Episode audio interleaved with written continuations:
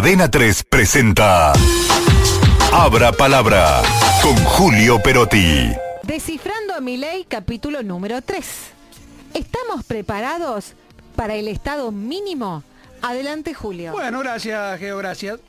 Eh, bueno, mucho se habla de- del estado mínimo, ¿no? De esta de este diario, de este paradigma libertario, ¿no? El estado mínimo es en general una corriente política que defiende la idea de que el Estado debe tener una intervención mínima, ínfima en la economía y en la vida de la gente.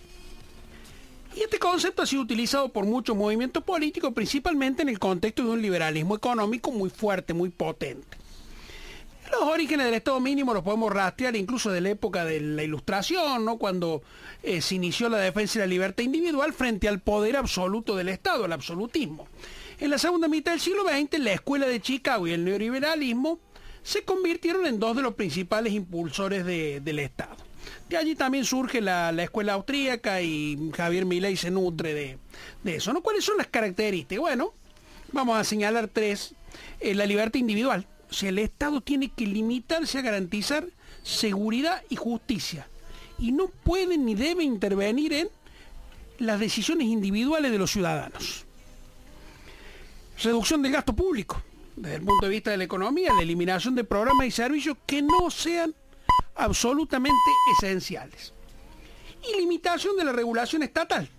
Esto para las empresas. Las empresas deben ser libres de tomar sus propias decisiones y operar sin ningún tipo de restricciones.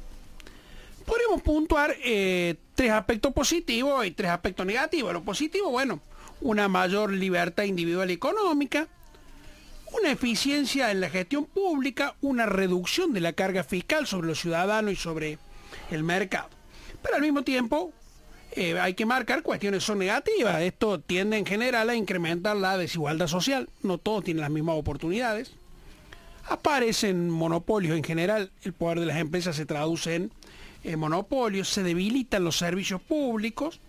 Y en muchos casos, en demasiado quizás, termina aumentando la pobreza y la marginalidad, ¿no? Entonces uno comienza a preguntarse eh, algunas cuestiones que son centrales, ¿no? ¿El Estado mínimo significa que no habrá servicios públicos ni programas sociales? ¿El Estado mínimo es lo mismo que el liberalismo económico? ¿El Estado mínimo puede eliminar la corrupción de los gobiernos? ¿Sirve para eliminar la corrupción?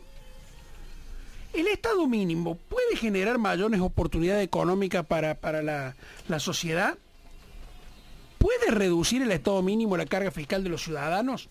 En todos los casos, en todos los casos de esta pregunta encuentran respuestas relativas, no necesariamente.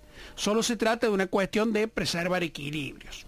Aún así, parece un mundo para el que no estamos preparados, porque venimos, para bien o para mal, y para mal en la mayoría de los casos, de décadas de, proteccionismo, ¿no? Podríamos hablar de, del Estado mínimo como utopía o distopía, pero esa cuestión de tamaño del Estado pega demasiado en nuestra vida cotidiana como para a esta altura permitirnos el lujo de filosofar y nada más que filosofar. Cadena 3 presentó Abra Palabra con Julio Perotti.